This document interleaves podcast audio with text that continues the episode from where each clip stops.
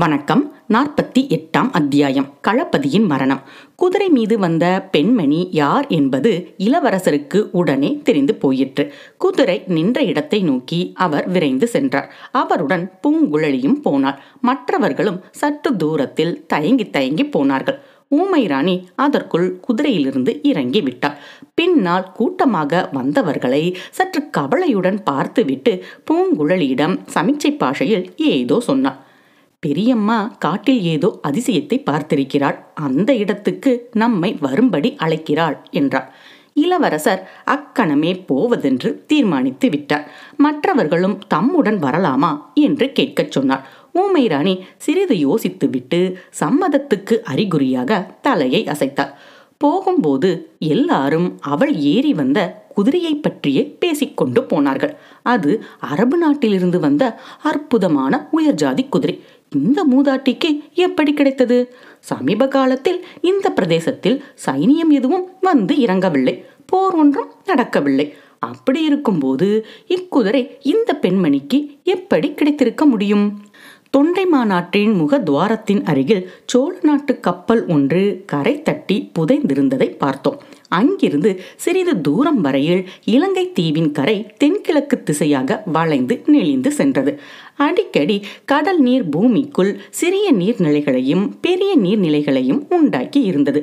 இத்தகைய வளைகூடா ஒன்றுக்குள்ளிருந்துதான் வந்தியத்தேவன் முதலியவர்கள் அன்று காலையில் பார்த்த கப்பல் வெளியே வந்து கடலில் சென்றது.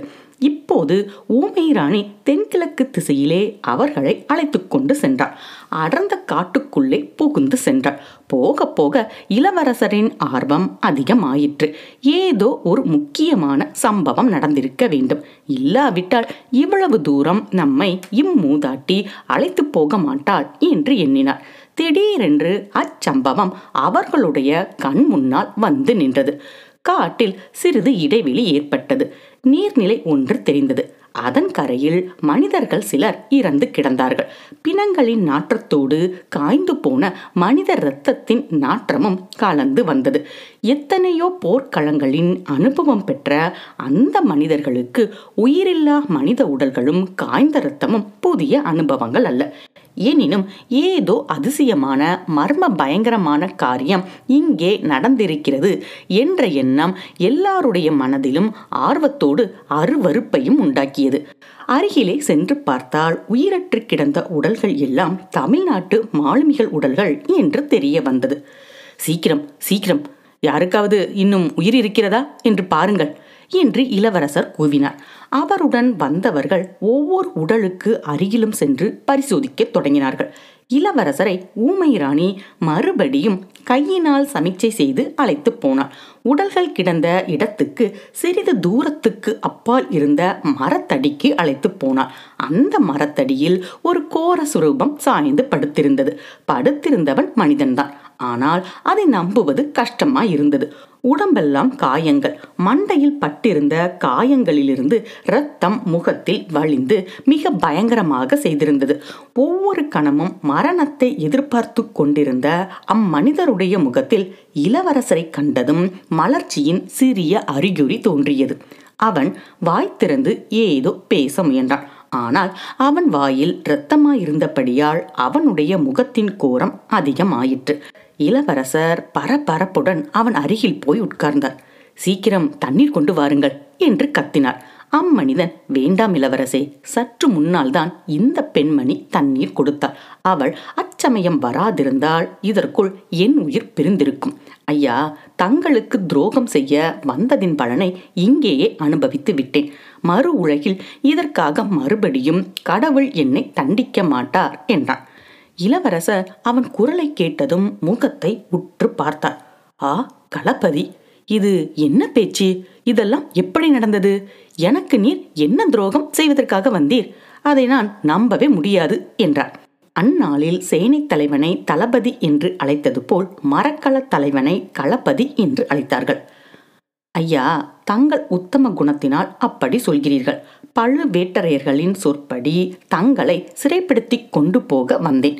இதோ கட்டளை என்று சொல்லி மடியிலிருந்து ஓலை ஒன்றை எடுத்து கொடுத்தான் சாகும் தருவாயில் இருந்த கலப்பதி. ஓலையை கண்ணோட்டமாக இளவரசர் ஒரு வினாடியில் பார்வையிட்டார். இதில் உமது துரோகம் என்ன? சக்கரவர்த்தியின் கட்டளையைத்தானே நிறைவேற்ற வந்தீர்? அதை அறிந்து நானே விரைந்து ஓடி வந்தேன். அதற்குள் இந்த விபரீதங்கள் எப்படி நேர்ந்தன?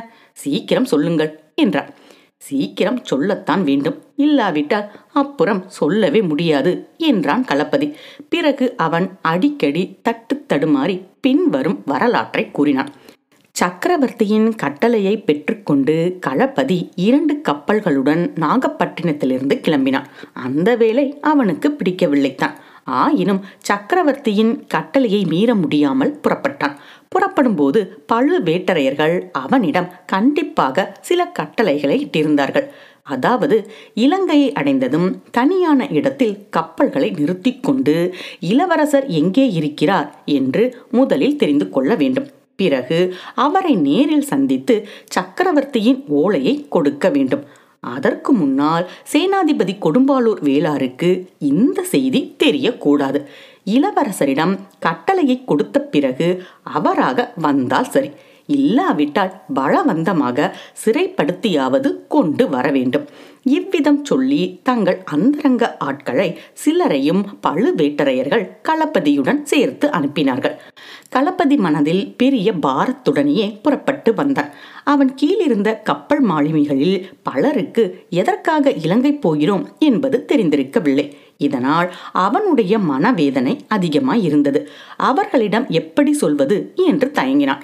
கப்பல்களை தொண்டைமாநாட்டின் முகத்வாரத்தில் கொண்டு போய் நிறுத்திய பிறகு களப்பதி இன்னும் சில மாலுமிகளோடு காங்கேசன் துறைக்கு போனான் இளவரசர் அப்போது எங்கே இருக்கிறார் என்று விசாரித்து வருவதற்காகத்தான்.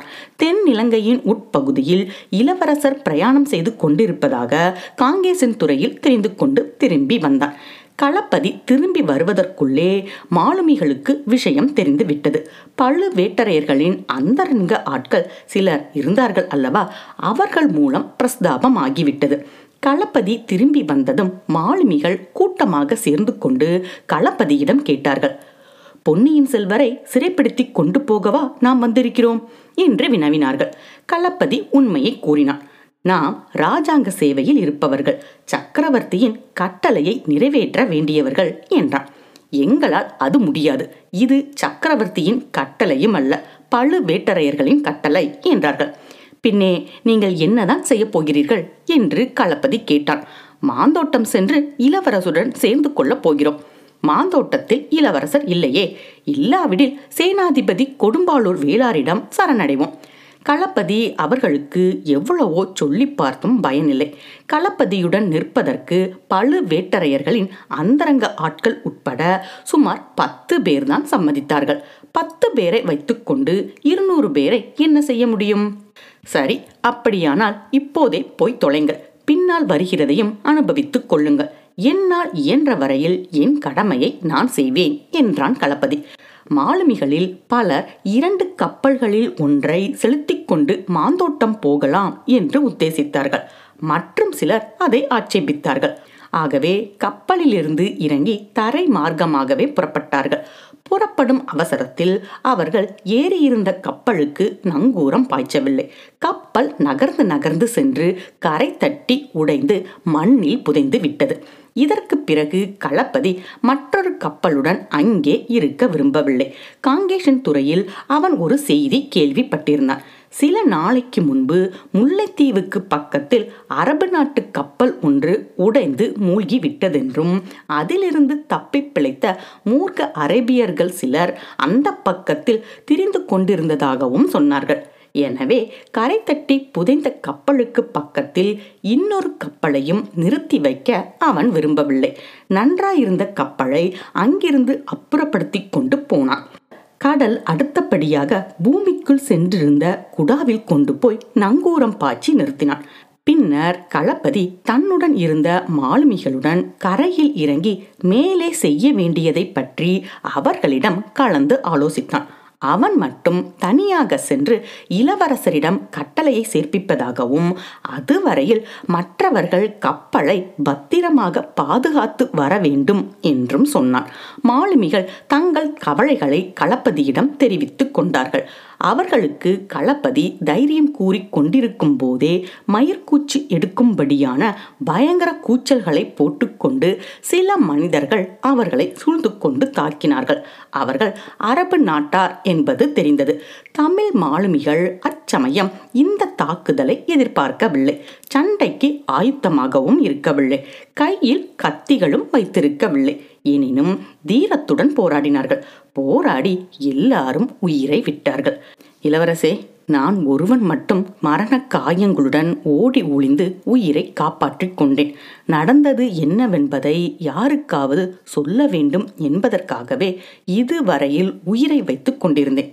இளவரசே தங்களையே நேரில் பார்த்து சொல்லும்படியான பாக்கியம் எனக்கு கிட்டிவிட்டது. தங்களுக்கு நான் துரோகம் செய்ய எண்ணியதற்கு பலனை அனுபவித்து விட்டேன். பொன்னியின் செல்வரே என்னை மன்னித்து விடுங்கள் என்றான் களபதி. கடமையை ஆற்றிய களபதியே உம்மை எதற்காக நான் மன்னிக்க வேண்டும்? போர்க்களத்தில் உயிரை விடும் வீரர்கள் அடையும் வீர சொர்க்கம் ஒன்று இருந்தால் அதற்கு நீரும் அவசியம் போய் சேர்வீர். சந்தேகமில்லை என்று சொல்லி இளவரசர் அக்களபதியின் தீயென கொதித்த நெற்றியை தடவி கொடுத்தார். களப்பதியின் கண்களிலிருந்து அப்போது பெருகிய கண்ணீர் அவன் முகத்தில் வழிந்திருந்த இரத்தத்தோடு கலந்தது. மிக்க சிரமத்துடன் அவன் தன் கைகளை தூக்கி இளவரசரின் கரத்தை பிடித்து கண்களில் ஒற்றிக்கொண்டான் இளவரசரின் கரம் களபதியின் கண்ணீரால் நனைந்தது. அவருடைய கண்களிலும் கண்ணீர் துளித்தது. சிறிது நேரத்துக்கெல்லாம் களபதியின் உயிர் அவன் உடலை விட்டு பிரிந்தது. நன்றி.